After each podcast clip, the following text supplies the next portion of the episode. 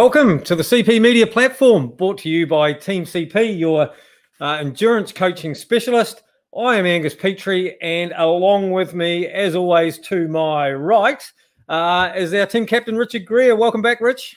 Yeah, good stuff, Angus. I've upgraded this week. Uh, we're out of lockdown. I've um, paid the big dollars in Kiwi, and and uh, hopefully um, I'll hang in there and be able to get through the show in one piece.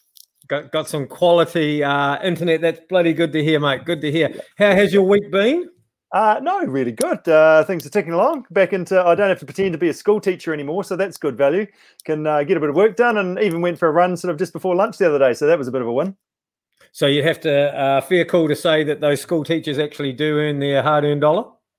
yeah, yeah, no, they do very well, very, very well. Uh, I'm just pretending to think that I knew what I was doing, but yeah, just uh, trying to make it up as we go along. They do, they do a great job, absolutely. Excellent, excellent, and, I, and it's been a, a, another week of fine sunny days. Great for adventuring, great for getting out there and about. Yeah, and it's cool just to just to share and catch up and share uh, images and all that sort of stuff, different adventures that people are up to. So yeah, we've got a wee uh, adventure plan this weekend. We're going to plan. Um, uh, so uh, yeah, hopefully make the most of some of that weather. Excellent. Well, it is Wednesday night. We are live, so uh, we have a show to run here. And Rich, uh, tell me about tonight.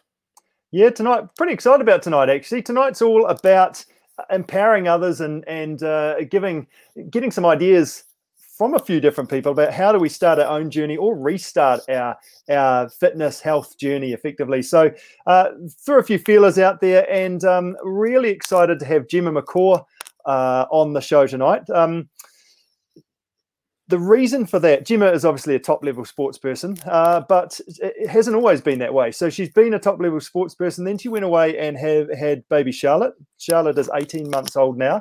And within that time, after having her, she's gone back uh, like Rio Olympics, had Charlotte in December 2018. And then uh, from there, sort of slowly build herself back um, and into uh, was that 2019 end of 2019 she got back into top level hockey and this year she represented new zealand for a 250th test match.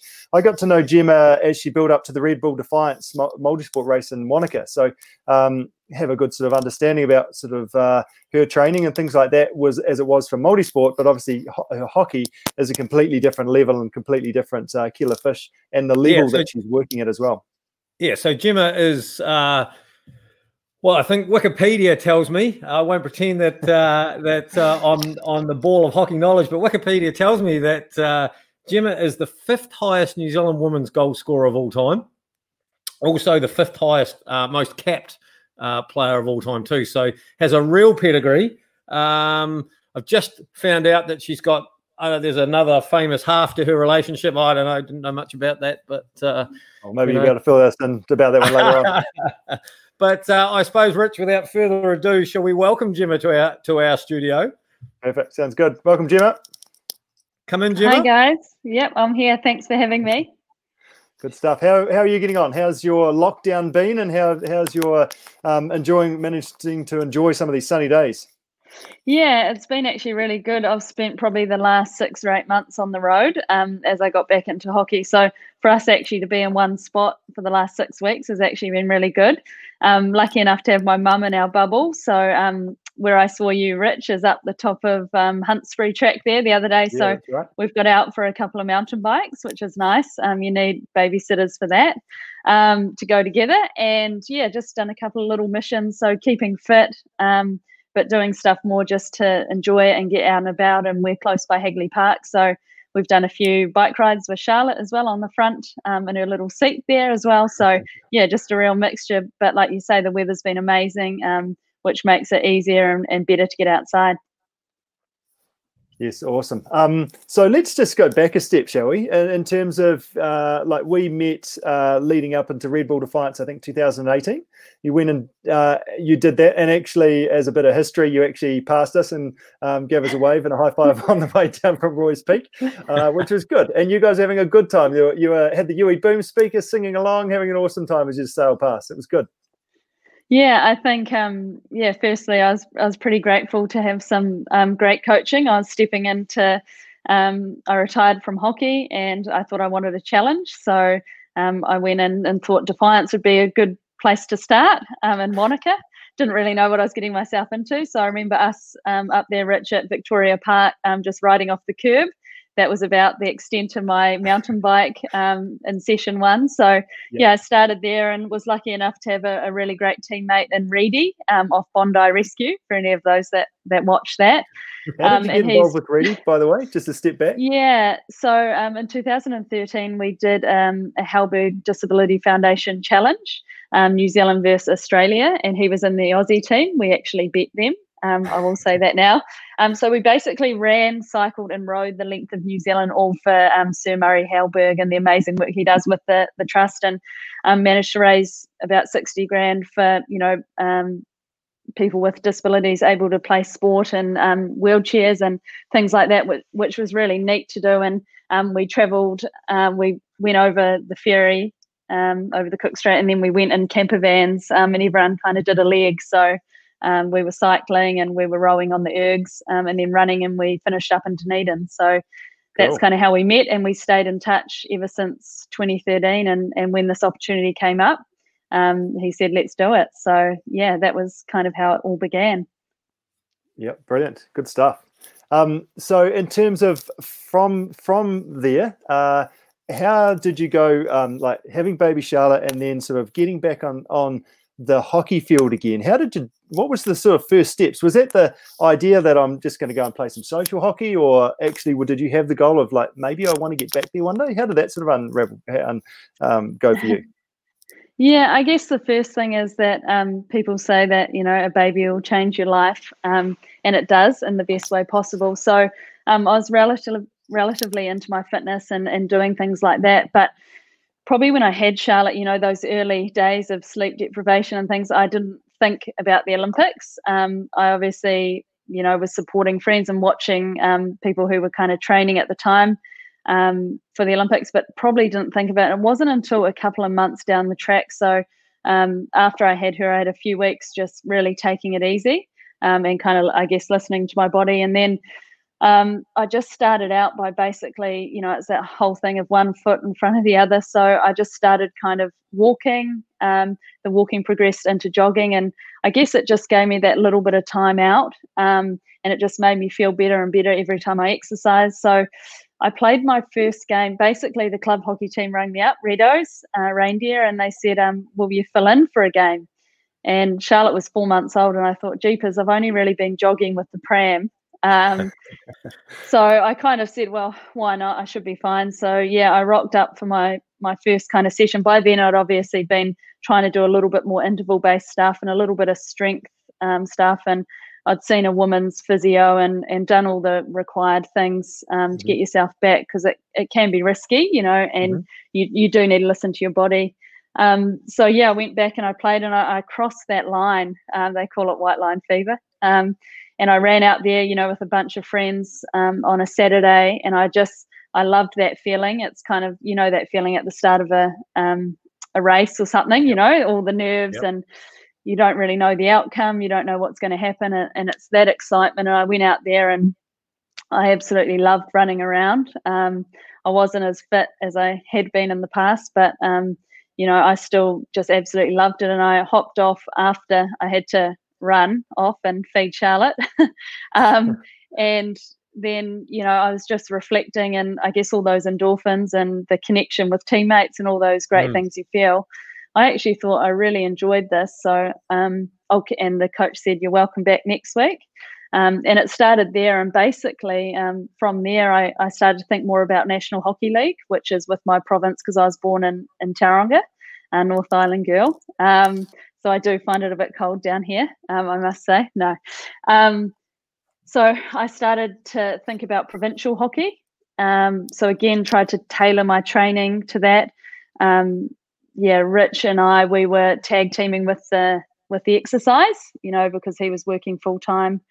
Um, and you know he was a big part in helping me get back so allowing me kind of that half an hour an hour of training had a watt bike in the garage, um, would do laps up and down the street, you know, kind of Tabata based sessions.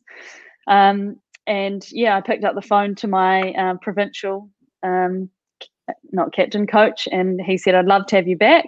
So that was in, yeah, September. So again, I just had a timeline and basically um, aimed to, to keep going from there. So that was the first thing. And I think, you know, when you have a goal or something to work towards, it does make it a little bit easier because then you can work back from there. Mm. Um, sometimes, you know, especially when times get tough, so to speak, and you've got a baby and, you know, maybe you've had a bad night, it is quite hard to get up and train. Um, but you know, when you know you've got something there at the end, um, you can kind of keep going. And I felt as soon as I had that next big goal, it actually really excited me. Um, and I just had to work towards, um, yeah, getting my fitness and, and, tailoring my fitness, I guess, and, and working smarter because the re- reality is your baby um, is the most important thing, and some things will come up and you can't do the training that you want. So it's actually accepting that and just focusing on what you can do, um, not what you can't do. So that was probably the timeline um, to September. Um, and I played that and absolutely loved it, and then got asked to play in the Aussie League. So a week later, uh, me, Richie, and, and Charlotte were on a plane to Sydney um, to represent Adelaide over there. So one thing cool. kind of, yeah, led to the next thing. And probably by this stage, I was thinking, hmm, you know, people started, you know, the Tokyo 2020 starts coming around and you kind of go, oh, you know, um, that's kind of tempting. And talking to my family and that, and they said, well, yeah, why don't you, you know, give it a good crack? And um, meanwhile, sorry, at the, the provincial tournament, um, the new coach, he came in and said, can I have a coffee with you? So I thought, you know, potentially, um, you know, he, he might just want to catch up, but um, yeah. he just said, yeah, basically in that, that I'd love for you to um, be part of the squad. You know, what would that look like? And um, yeah, that was that was quite neat talking to him, and he really appreciated. Um, I guess he had it. He has a family, and how important that side of it is, and how working together. You know, you you kind of need that support team, and yeah, I went and played in Aussie and then um, basically got named in the squad and had to report for training um, start of November um, in the Tokyo squad. So yeah, it happened quite quickly. But um, like I say, just those small goals right at the beginning, it was just about, you know, jogging for a minute, walking for a minute with the pram for 15 minutes, um, right through to, to being able to do, you know, a 30 minute interval session, you know, at a reasonable clip as well. And I also went to um, Gym Orange Theory, which you know combines kind of interval based training, weights, um, and rowing. So it was a, quite a nice combination um, when I was short of time, just to get a really good hit, and you work in your heart rate zones. Mm-hmm. So I knew I could um, get to a certain level there. So that really helped um, with my fitness as well, and having a, a reasonable gym set up at home. And and just going back there when you're starting to find your legs, I just want to uh, delve into a little bit there of you know you had Richie at home there and like you said, you were both sharing training, but you were, I'm, I'm guessing, uh, able to use each other for that motivation because uh, certainly know there's there's uh, a few of our athletes that are mums that have come back and and uh, even solo dads that are out there trying to do it and or uh, stay at home dads and things. That uh, we know through the Team CP group sessions and things that are run that it's really important sometimes to have that group of people or that support or that um, you know, being able to bounce it and and uh, find that self motivation. You were obviously lucky with Richie there to be able to use, even though probably not training together, but be able to use each other for that drive.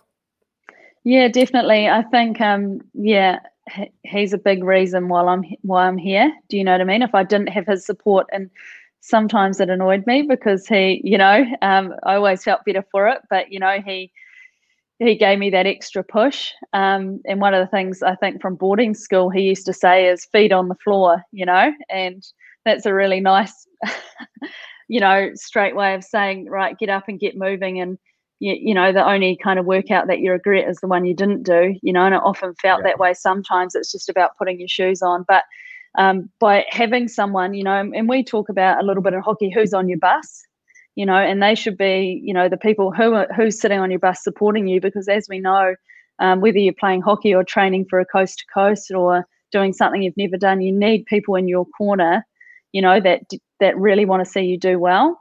Um, and sometimes I think it's not always about being motivated, but it's being about dedicated. Do you know what I mean? So getting up and and having someone but also a step back from that is you know lining everything up which allows you to to get out there and train you know so being organized having a bit of a plan um, but like I say, that when someone else is next to you, willing you on, you know, who's on the same team as you, um, it's hugely, hugely powerful, like you say. And even within a team, you know, when you're sending, sharing images or, you know, sending things in, what missions you're doing or training, it really, really helps. And like I say, I, have got, you know, I was with, I am with someone who is extremely motivated for success and, and he epitomizes hard work and dedication as he's walking past with a bit of chocolate. Um, but yeah, like I say, having that support team, and it doesn't just have to be, you know, your partner or, or someone, but even if it's a friend, you know, I think you just need one person that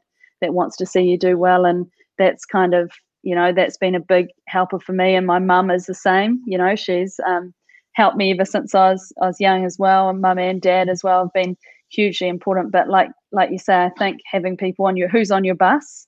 Um, and mm. sometimes if, if the right people aren't on your bus, you've got to maybe stop at the bus stop and and take a look sometimes because I know that it's really hard for for people when one person is is trying really hard to train and you're trying to balance you know you've got a family or or other commitments as well so it's um, being really open and talking about that as well um, about how you're feeling and you know the the waves that you go through with training because some days you spring out of bed, you know, and you're feeling really good, and other days, you know, you think, how am I going to get through today um, in terms of the training load? But having someone um, support you is hugely important. But like I say, planning and organization when you've got a baby is probably what would be my number one thing because if I knew what I was doing, you know, some things may come up, but um, especially in the morning if Rich had to to have her for an hour, you know, while I went and did that, we'd already talked about it, so we had a bit of a plan around it. Yeah, cool. Um, you talk about that bus, and that's a great analogy, isn't it? In terms of uh, uh, you you choose to allow certain people on your bus that are that are heading in the same direction for you. But you mentioned it just a second ago there, just in terms of actually you you what happens when there's someone on your bus that actually is negative and and going in the wrong direction. Um, do you want to just sort of, and I'm sure that like you've got some great support, but I'm sure there's uh, there's people that maybe question what you're doing that's close to you as well. How do you sort of, how do you deal with that to make sure that uh, you've got the people around you that you need to on your bus that is going in the direction that you need to do? And also, I guess part of that's questioning, and you would have dealt with this as well, is am I doing the right thing, and should I actually be doing this right now? Yeah, I think, um, like you say, the first thing is, especially when you've got, you know, children in that, and they are your priority. You know, at, at times, and I know with adventure racing and that, which requires a lot of time, it's that um, you can be training and, and feeling a little bit selfish or guilty. You know, I know that um, Rich has definitely said that before, but I think you've got to understand if you understand who you, you are and you know what you're trying to achieve, um, and are really clear and transparent about that. Um, I think it's important that the right people, so to speak, or the right people on your bus often will support you because they want to see you do well.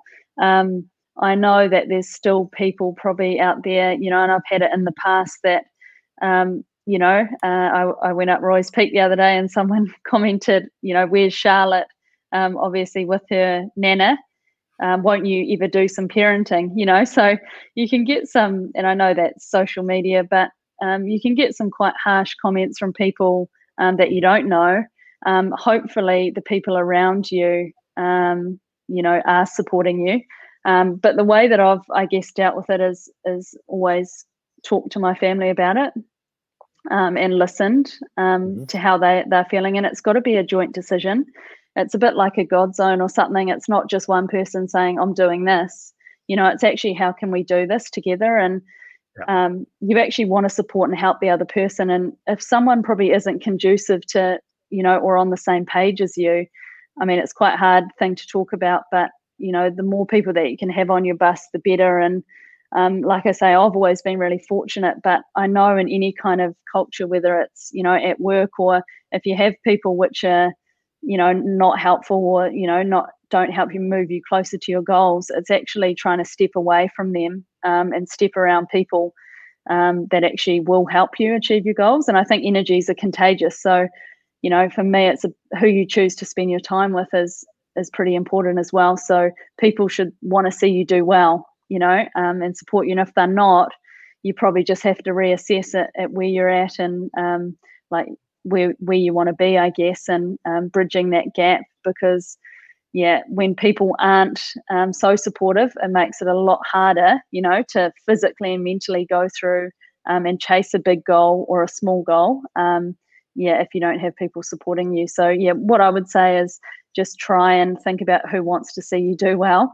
Um, and if it's, I guess, people from outside your circle commenting, um, they might not have the full story, you know, of what you're um, going through. And I think just communicating effectively um, and yeah, surrounding yourself with people who who want you to do well. So how do you how do you deal with obviously social media? You mentioned that before. That obviously, uh, you know, for social media stars like the three of us here in this uh, clip, Richard. Um, uh, but obviously, there's some great positives that that come out of it, and uh, I guess some of it is uh, required, maybe on your part, to produce social media or to be the presence there. But obviously, the good comes with it. But but how do you deal with the bad of that? Like you say, you know, people commenting about, are you going to be a mum or are you going to be? yeah, I think. Um, yeah, to be completely honest, it isn't always easy. You know, like no matter if it's in person or online, anyone that um, can say that they don't 100% care what people think. You know, there might be some people out there, but I know for me, you know, in the past, I guess it, it has affected me because you want to be, you want to do the right thing. You know, you want to live to your values and and and do the right thing. And sometimes that can be um, misunderstood. You know, people might not see the full picture. Mm-hmm. Um, but I guess the one thing that I've tried to do, and you know, as soon as you enter or engage with somebody, um, you know it's not that helpful and i think when people are saying negative things it, it says more about them than it does about you so yeah my thing has always just been like you say social media can be huge for used hugely for a great influence. And if you're going to have an impact or an influence let it be a positive one. Um, and as long as you're authentic and true to yourself and living to those values um, and putting out things you know that are you um, you can't go too wrong but know that you know not you're not going to be everyone's cup of tea.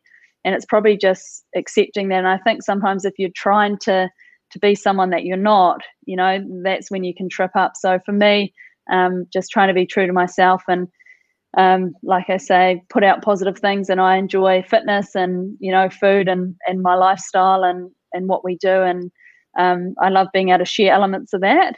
Um, but it's also yeah just understanding who you're choosing to listen to because you might get you know 50 positive comments and then the one negative one is the one you remember you know and that's like you might coach 50 people and get great reviews and you know one person might not be happy with something and you'll always remember that. So i think it's about focusing on the good. When we focus on the good or um, what people say it definitely helps. When we hone in on the negative you know you can get caught in some of those thinking traps. And and there's definitely you know i've had a fair um, my fair share of criticism you know just over the last wee while. Um, obviously, being with New Zealand's uh, son. No, I shouldn't say that. Um, but you know, I've I've I've, I've got a little hate. bit of yeah. No, he's probably listening. No, he's not listening in the other room. Um, but yeah, I've just I've just learnt you.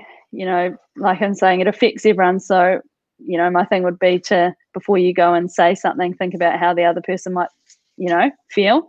Um, if you got nothing nice to say, don't kind of say it at all. But you know, people are entitled to their opinions, and I can't get too wrapped up in them. Like I say, focus on the positive and um, your family and friends who are, you know, cheering you on and appreciating what you do do, and try not to get too caught up because I think with our younger people as well, it's a real, a real worry that, you know, we're focusing on um, looking at our screen, you know, and getting feeling good um, from the amount of likes or comments. It, it, shouldn't be about that. You know I mean? More human um, interactions, the better um, but getting um, cool photos and that of your journey along the way and inspiring others to get out there, um, I think is hugely important too. Awesome, Jim. Just like as you say, uh, go back to those people on your bus, and they're the most important people, aren't they? Um, and they'll help and support you when you are battling a little bit, and talk it out with them. Just changing tack a little bit. Um, like the training that you do, like, hey, I then I just made it into the New Zealand team. Uh, like you mentioned that it's hard and you train lots and all that sort of stuff, but how do you get through that? One um, training session that you introduced to me was your treadmill 30 30 30 session. Um, yeah. 30, 30 on, 30 off for 30 minutes. Um, yeah. Brutal. And uh, so, how do you get through those sessions when you're like you like? What do you do mentally? How do you um, when you are battling? When you just want to walk now, what do you do? How do you manage that? Yeah, I guess I just focus on. I break it right down to focusing on each step. You know, it was a bit like in Defiance when I just want to get to the next little um, part of the hill. You know, not focus because it can be a little bit overwhelming if I think, gee, I've got 30 reps of these um, at 20 k's an hour, you know, you start to think, but I'm just focusing on on I guess the next step or, or the next few seconds um, and just breaking it down because that seems a lot more doable um, than thinking, wow, I've got to go like this for 30 seconds. It's just getting yourself, and it's amazing, you know, when you're just focusing on each step and staying, I guess, in the moment and not allowing yourself to go, oh, this is hard. This, you know, you you'll go there sometimes, but you know trying to be present and stay in the moment you know and focus on just you know your technique or your step um, definitely helps me there's times when i look at the clock and i count it down don't get me wrong um, but it's that whole thing one foot in front of the other do you know what i mean because altogether it looks quite big um, it's a bit like a defiance or anything like that but just to the next point, um, or to the next 10 seconds that's probably how i i stay there um, Are there any also, mentors that you've got that you sort of say to yourself when you are not wanting to be there anymore? You, is there any sort of words that go around in your head? Yeah, I a coach once said to me, "How do you want to be remembered?" And it was just one of those things that I kind of, you know, I thought, wow. And it's that whole thing, you know, do you want to be the person that gave up when it when it got tough, you know, or do you want to be able to push through? And I think the other thing is that the more you do it, you know, the better you get at it. I think um, it's around this mental toughness. It, it, doesn't necessarily get easier, but you get better. And I think mm-hmm. the more that you can train and, and get to that level and just push yourself a little bit more. And I guess I've been lucky because I've seen Rich do that in transition from rugby into GODZone. But if you can just get a little bit more out each time, you know, it's your, you know, your mind will take you further than you think. And that's one thing I've been really amazed at. You know, I actually have come back as fit or if not fitter after having Charlotte in a hockey sense, because I think that mentally I can push through a lot more since having, you know, a baby and things like that. So um, for since- me, it's been really interesting because I never would have thought I'd got to that level. But, uh, you know, whether you think you can or you think you can't, you're right. So um, I guess in short to your question, just focusing on, you know, and, and preparing yourself um, to push a little bit more out each time um, and get yourself and you know it's it's being comfortable it being uncomfortable if i know it's a little bit cliche but um, the good thing is with an interval like that it's only 30 seconds and when you've done adventure racing you know it's a whole day um, mm. so i actually count myself quite lucky um, in those high intensity efforts because a game of hockey's over in 60 minutes um, so, but yeah so we've got a, got a question here gemma um, from facebook land yeah and i want to just do this in two parts because we were just what we're just talking about. But the question is, how different is your hockey versus adventure racing training, and was it hard to adjust? So I just want to get you to explain two things there. One, physical. Um, obviously, there's a different muscle group and things to hockey as there is to mm. there. So, how big a change was it to go from a hockey player, short intensity, hour long type sort of thing, to doing these whole lot of other activities?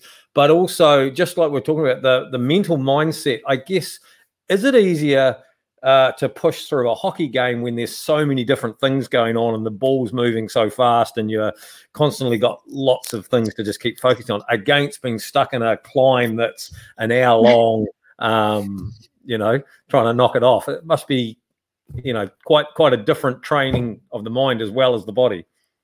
Yeah, definitely. So I think in the first part of your question, yeah, I'd done hockey my whole life, you know, so I had hadn't done a lot of adventure stuff. So my fitness was geared more to, you know, the high intensity short stuff. So um, as Rich will tell you, it was a bit of a transition when he first started coaching me.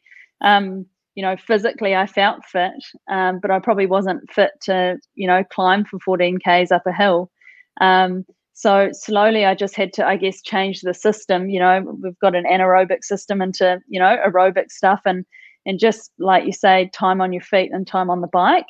Um, and it was actually really hard for me, if I'm honest, to change from the hockey stuff um, to the adventure stuff. Um, I found that probably a bigger challenge um, than getting back into hockey this time, if I'm honest. Um, mentally, like you say, with hockey, it's hugely exciting. You're 60 minutes, there's a ball, there's, you know, sometimes a crowd, um, and there's so many things going on. You're always thinking, you're adapting. Um, and then I just remember, excuse me, on moments, you know, and some of the things that I've done that you're in this climb, like you say, for an hour and you're just there um, and you can't escape it. You can't stop. You can't put your hands on your hips and, you know, you can't look over no time out. for a sub. Yeah. yeah. and, and that's why I think adventure stuff is the hands down best thing for your mental toughness or whatever you want to call it. Um, there's no, you can't escape it. So, like I say, you have to be become comfortable or more comfortable at being kind of uncomfortable, stuck in a climb and and things like that. So for me, extremely hard. I wasn't. Um, I thought I was reasonably fit, but then, um, as Rich will tell you, you throw me up some hills and I'm sucking in the big ones, you know. And I really had to have a good talk to myself um, on some of those moments of actually keeping on going. But it's amazing again with some training you know you slowly get better and better um, and that's what i think of you know having something like team cp or coaches and stuff that can guide you through it you know mm. so if i didn't have that training plan from rich i wouldn't have been able to um, you know focus on bit by bit. And so that got me a little bit fitter which made it easier. But yeah initially going from um, i remember doing the spring challenge and we were out there uh, we did the nine hour one and i did a hockey tournament the week before.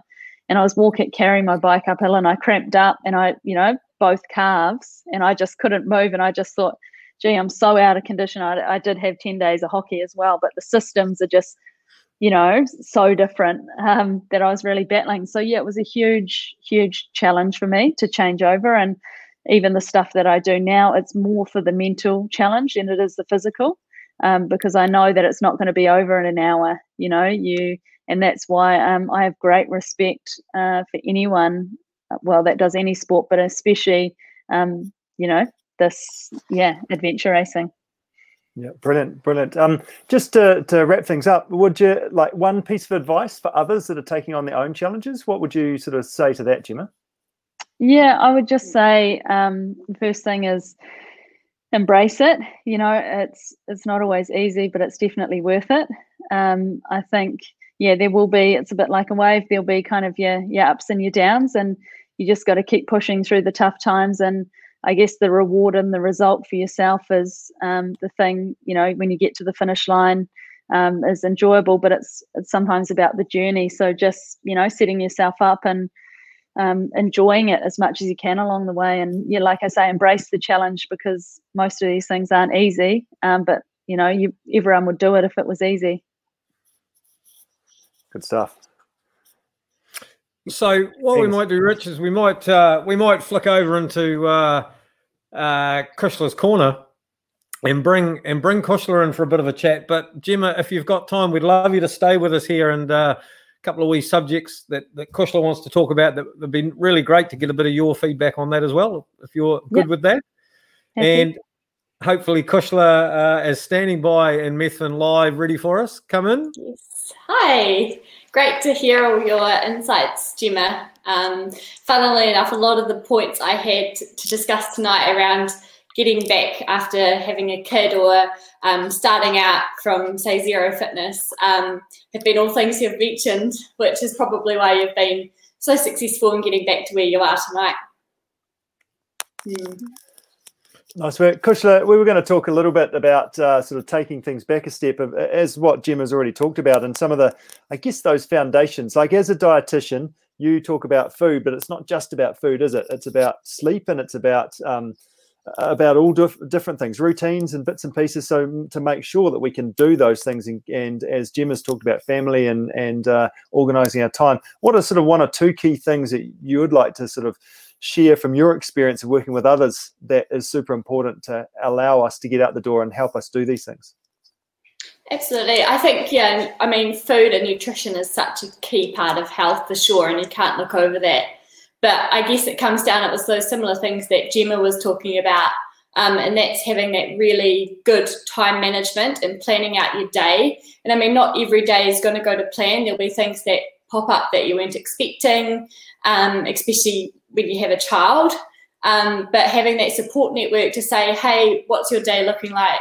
This is what I'm up to. And then trying to get out and take advantage of, you know, 15 minutes, 20 minutes, or just any time you have to just try and get something in um, you're always going to feel better for some form of exercise or training than doing nothing. Um, but you do need that support to help you and to help balance that in in your everyday life. Yeah, um, and of course with that sort of routine um, and organisation, you know, sleep comes down to that. Um, and I think sleep deprivation can be a very nasty cycle, um, and that's probably easier said than done when you've got a newborn child. um, but once you're sleep deprived, you know, you feel you feel a bit more down, and um, you often, in terms of nutrition, you crave a lot more of the sweet foods, um, and that's basically because your body's just in this what we call, you know, the the fight or flight response the whole time, um, and your stress hormones are really high, and you're just craving sugar, you're feeling a bit more down. Um, so sleep is really key in terms of getting that good routine, good structure, and good good organization as well. How do you want to comment on that, Gemma? There's a bit of nodding going on there as a uh, yeah, no, month old in the house. I'm just totally agree. I think the first thing to the first pillar in good nutrition is regulating your sleep. Um, you know, physiologically, you know, we reach for sugar, and and I know myself that on the days I hadn't had a good sleep, when I went to get, you know, my coffee um, in the morning, I would look at the muffin and I'd, it would suddenly jump out at me, you know, um, saying for me to to buy it. Whereas when I, you know, had slept a little bit better, um, like I say, you those cravings and you're not in the stress response, um, as you're saying. So for me, actually, I probably should have mentioned that because it's a great point that the reason I could get back um, is because I think I had enough sleep. Um, and we got Charlotte into a nice routine, which allowed me, you know, from about six mm. or seven months on to get a full night's sleep. Now, I can tell you when you've had eight hours sleep, you feel like a different person. The nights, you know, the two or three or four wakes a night, um, I had zero desire to exercise. I have a lot of people say to me, "How do you do it with a baby?" Um, that that was the key thing is getting the sleep kind of sorted as much as you can. Obviously, the first six months, you know, they need feeding through the night and things like that. But once they can start sleeping through the night, um, it's not easy and i'm not not preaching because some you know unfortunately not everyone has a um, a baby that might sleep through the night but that was the key in regulating um, my training and my nutrition you know suddenly when i was sleeping better i made better choices.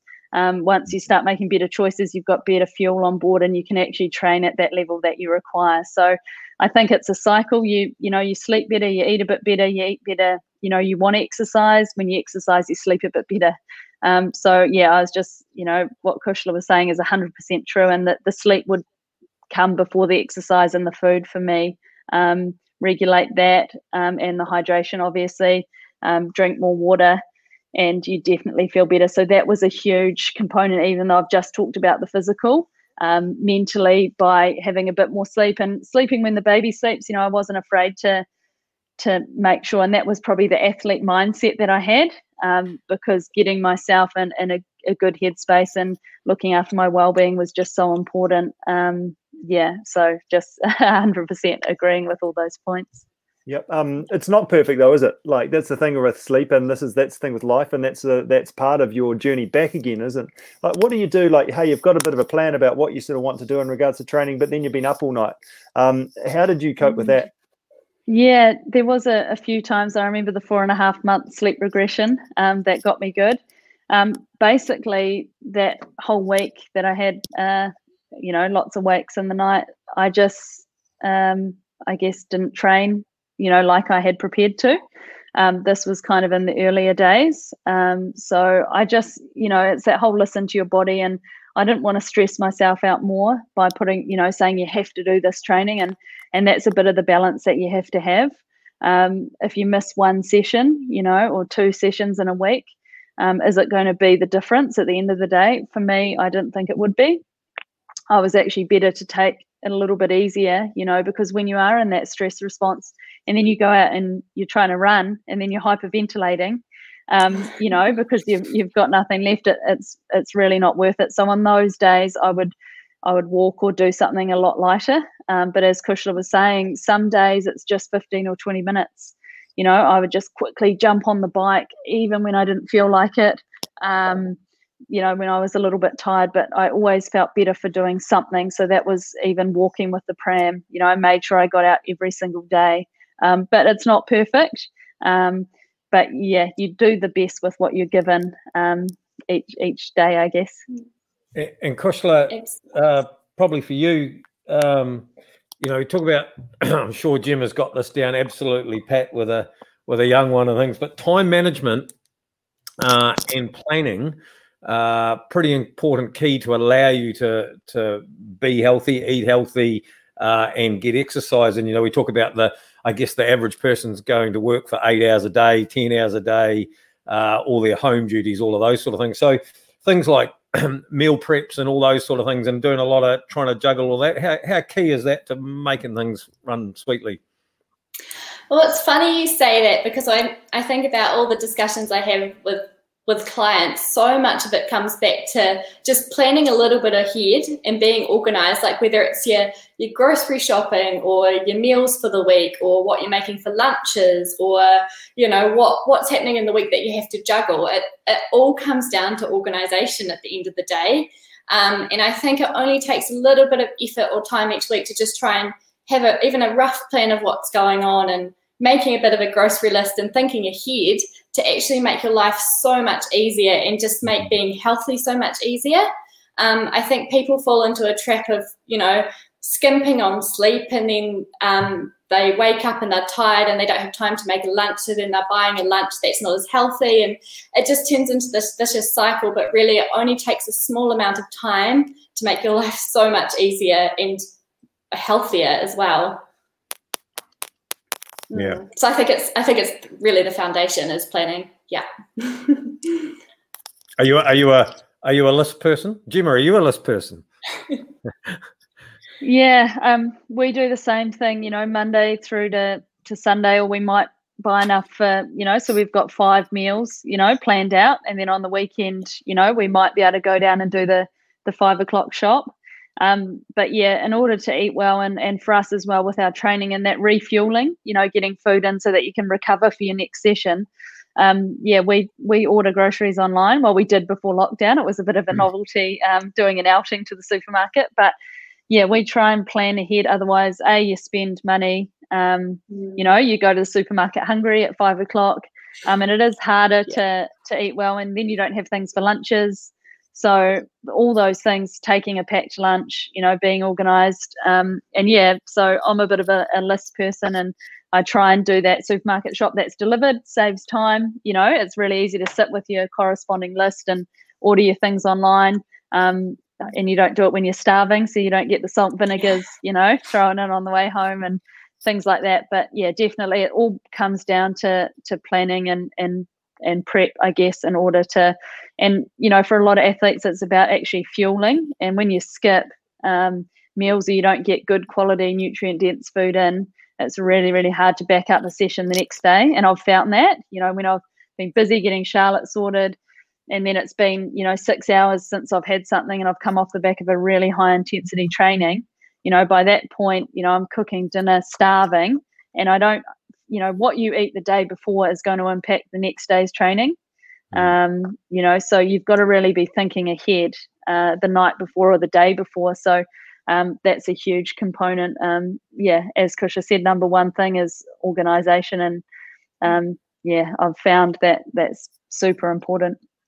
Yeah Kushla, I just want to quickly ask your thoughts on, and without a this is not pushing anybody's barrier here or anything, but we talk about time management, eating nutrition, and all that sort of stuff. There's a lot of those options out there. Um, I won't name any, but you know the have you have your dinner delivered to you for three nights or two nights or four nights a week. Thoughts around those kind of options for the busy person? Well, it's all about context, but in general, I think for some people, getting an um, I guess ingredients delivered, which you can create a recipe and everything's measured out and done for you, um, can be really practical for some people.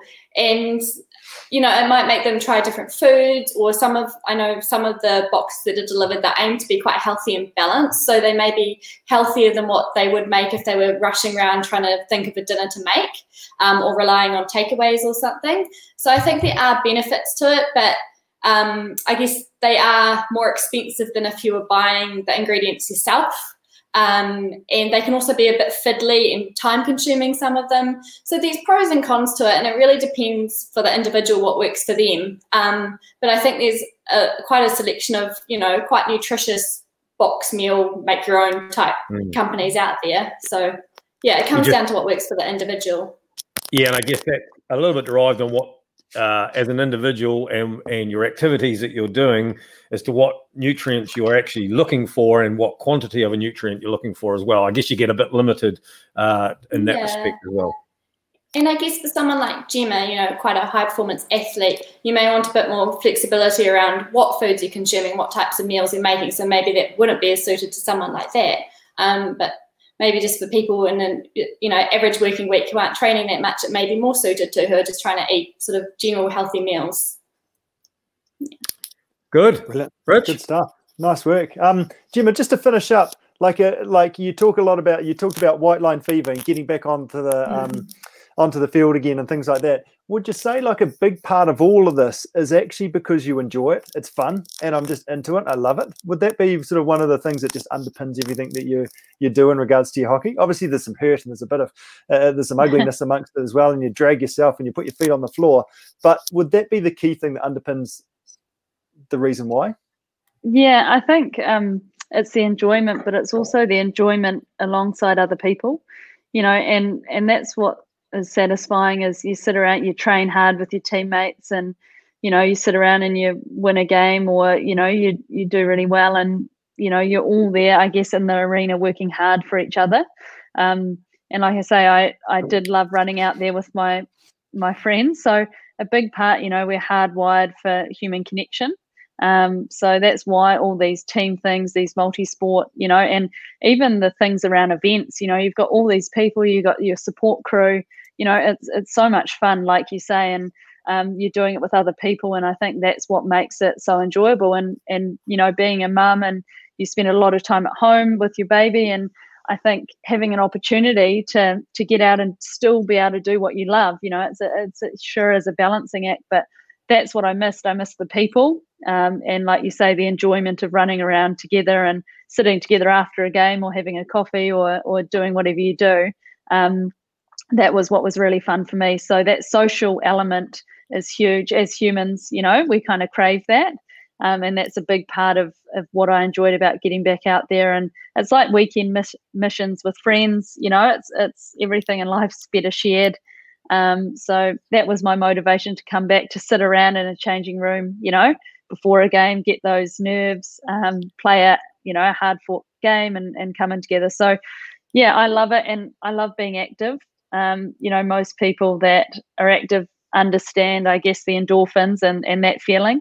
Um, you know, I'm I really enjoy that, and I want everyone to feel that good. You know, when you're exercising and you're eating well and and doing everything that you can, your outlook on life just changes um, for the better, and you and you notice the good. So yeah, for me, I'm, I'm extremely passionate about the fun of it, um, but also just being active, no matter what it is, if it's adventure stuff or just a short little 20 minute hit, um, I always feel better for it. Um, so it's just so worth it, and it's a lifestyle for me. So um, you know, it was a having a goal was nice um, for hockey, but I just love getting out in the hills or or doing a hit workout, whatever it is, because um, I feel good. Um, and that's the great thing about exercise, and and it goes hand in hand with eating well, and you know, you think a bit better and you feel a bit better, and you know, it adds to quality of life. And I think that's you know that's important for me and and my family and that's why we do it as well.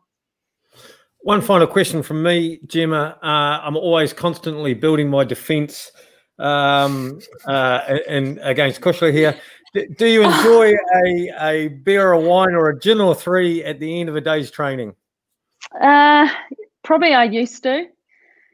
Um, but not anymore to be honest. I'd you know we don't drink a lot. Um, which, Thank you, Tina. uh, but I, I, I, know I did back in the early days. You know, there was a bit more of a culture around, you know, having a, a drink after a game, and I've had, you know, a few good nights. My teammates will tell you. Um, but like I say, probably these days, you know, with a baby, and you know, in the last few years, um, you know, it, yeah, it, that's me personally. Don't get me wrong. Um, I used to enjoy a drink, um, but we're probably more inclined. It sounds a bit boring, but to you know, enjoy a, a dessert or something after a hard day. Just again, when you're training six days a week, you can't really, uh, you know, drink a lot. Um, not many of the girls do unless we don't know about it. But you know, a couple of times, a couple of times a year, you might push the boat out. Um, but like, a, uh, yeah, f- for us personally, we do, we don't drink a lot. Sorry, um, not to yeah, just to be really honest. But we do have treats, you know, in terms of food and things like that, and we definitely used to. But um, you know, for recovery and just how you feel, um, yeah, I can't say we drink a lot. We get called teetotalers by my mum. Um, she probably wishes we we had a glass or two, but we'll enjoy a nice glass of red wine if we're out for dinner. But um, yeah, I can't say that we do drink a lot, but probably in our early twenties, you know, after a game, that was very much the culture. Um, but it's shifted quite a bit now. So um, I'm still in my twenties. Yeah. I swear. yeah. I swear. Gemma, yeah. thank you very, very much for your time tonight. Thank you for sharing uh, a bit of your history, a bit of uh, the last period of your time in your in your comeback and proving that uh, mums can do anything. That's probably one of the the great takes of it that uh, a mum can do anything and and a lot more than others. So thank you uh, from both Richard and I for coming. Kushla, thank you for again tonight. Um, hopefully we'll see you back next week. Yep. Brilliant. Thanks, thanks, team. Much appreciated. Um, love your insights, and uh, yeah, we'll look forward to catching up again soon. Cool. Thank you so much. Thanks, cool. team. Well done. Thanks, guys. Fabulous, job, Richard. Well Absolutely fabulous. Yeah, no, great. Just, just great to share. And and uh, Gemma is awesome, isn't she? Just in terms of the way she she portrays things, the way she speaks, and just her outlook on life. General, general, just brilliant. Yep. Mm-hmm. So, uh, wow, have we had a had a session tonight, which has been absolutely great. But uh, we we really should uh, wrap up the weekend that was quickly before we go. Uh, a bit of yep. peak bagging. Yeah, absolutely. So with uh, peak bagging competition last weekend, we've got a few prizes and um, a, a, few names to read out. So first of all, the most peaks. Uh, I don't think we have a photo of this one actually, but Isabel Stout stop, bagged stop, the most Richard, peaks. I think it was. Richard, Sorry? stop. Let's oh, start. No. Let's start. We wanted 50 peaks in total. How many did we get? Oh, I did a bit of a count up and we claimed 53. And that's without 53. me claiming anything. Did you get any, Angus? Actually, uh, all I got was a backpack full of hats that uh, that each one of them had a peak on it. But um, yeah, couldn't claim it. Yeah, the official uh, counter guy didn't like that. Look at that, so I didn't count. So we managed to get there without that. So that that was pretty cool. Uh, heaps of cool photos of people at the top of hills on beautiful sunny days, and even I think one in the dark there as well. Was there? Let's see. Let's see what we got here. One in the dark. Look at that. yeah, look at that. Just any. Yeah. So good. Good. Lots of good adventures. So um, going back, Isabel Stout uh, just ripped along the Port Hills and uh, bagged about eight peaks, which was very impressive in one hit. I actually, Isabel, I'm really sorry. I uh, was actually on my bike and I was going across the Summit Road and I was head down riding past, and then I was about a few hundred meters past when the penny dropped, and I was like, oh, I think that was Isabel. So I'm sorry I didn't say hi, but I did see you out there bagging your peaks. Brilliant. Um, should we go to the high? Uh, should we go to the the best photo, best photo competition? Best photo competition. Um, Look at that. How about that? Christy Jones and her dog rocking the ponytail. Almost a man. Check out that hair tie. That's great. That? I think uh, obviously the dog has not had a lockdown, post lockdown haircut yet. yeah, absolutely. Completing the challenge. Like we always wanted, sort of, hey, being involved in getting up the hill. Um, Aaron, Bridget, and Bryce. Have you got a picture of them there? How's that? There How go. we go here? Mount Thomas there. Yep, top of Mount Thomas, um, heading up there. So well done. And Aaron and, and Bridget and Bryce, they've actually just about done all of our uh, weekend challenges as well. So really cool to to see them sort of uh, tackling a local peak as well, which is pretty awesome. And rocking a couple of good looking hats there too. Yeah, absolutely. Emma Carney at um, Mount Olivier in uh, Mount Cook. Have you got a picture of her there? Oh, let's have a look here. Look at that. What about that? So, uh, 100 meters from the summit, but uh, unfortunately didn't bring the appropriate footwear and didn't want to skid off the other side. So, had to had to sort of. She was trying to see if she could bag or claim the peak um, just about there, but couldn't quite make it. But I, am pleased that she got down one piece. Yeah, absolutely. And the the highest peak. Um, let's go to the highest peak. How about that? Richard McGill. This is on the top of Mount Philistine, 1,967 vertical meters, uh, which is in the Arthur's Pass uh, National Park. Um, so, yeah, big day out. And he was uh, quite uh, interested to see whether he had got to the highest peak. So, well done. Some good mountaineering and boots and helmet going on, too. I did, I did, uh, Richard. I did get sent one more of uh, somebody we might actually know. Actually, I, oh yes, look at that. How about that picture? Is uh, there's our there's our resident dietitian Kushla. Yep, um, ripping it up. There's like Coleridge in the background. It's a stunning photo. She uh, did try and uh, submit that for best photo uh, and close, uh, close Kushla. Yeah, very close. Yeah, and I, I do expect that she ran that pace the whole way up the hill as well. Some good form. Some good form. yeah, absolutely. Uh, so this weekend, in terms of our challenge, what we've got is we've got our Everest challenge for May. So basically, get out there, have an adventure, see if you can actually add on to your total for your, the month of May. How many vertical meters can you click off during May? So basically, that's our focus this weekend. Um, and uh, see what you can do out, out and uh, get close to your goal. So the key thing is Mount Everest, yeah, that's 8,848 vertical meters but also Mount Kilimanjaro, that's about 5,000 vertical meters. Mont Blanc, which is about four six. Whatever your goal for May is, this weekend is about getting in there and uh, and uh, getting close to knocking it off with only sort of one week of May to go from there. How are you looking? Oh, better than I have been in the past. It's kind of average. Uh, um, so I think I'm about three and a half, something like that, maybe. It's yeah. Kiwi's quite flat. I went for a run around the block the other day. It was 11 vertical meters. So you're nearly at the well. yeah, exactly. No, work to do. You? How many vertical? Uh, actually, probably about the same. I'm probably in the fours or something. Actually, been a bit uh, a bit slack this this month. Actually, a few things going on that have that have sort of just tied us up, but that's okay. That's well, right. There's plenty of people out that. there. Uh, plenty of people out there grabbing some some really good meters. So, yep, absolutely. That's great. Okay, well, you look after yourself. Have a um, all the best for your weekend. Look forward to the, checking in on seeing how many vertical meters you managed to click in this weekend. Yep, absolutely. As always, Richard, it's been an absolute pleasure to everybody out there. Thank you very much. Um, this will be uh, up on YouTube, so find our Team CPNZ YouTube channel, hit subscribe, hit the bell so you get a notification whenever there's any more uh, uploads, uh, Instagram, Facebook. We are everywhere, Rich. Uh, we're on the trails, we're on the mountains, we're on your screen. Brilliant. Well done, Angus. Well done for holding the show together. And uh, yeah, till next week. Thanks, Captain. See ya. Well done. Thanks.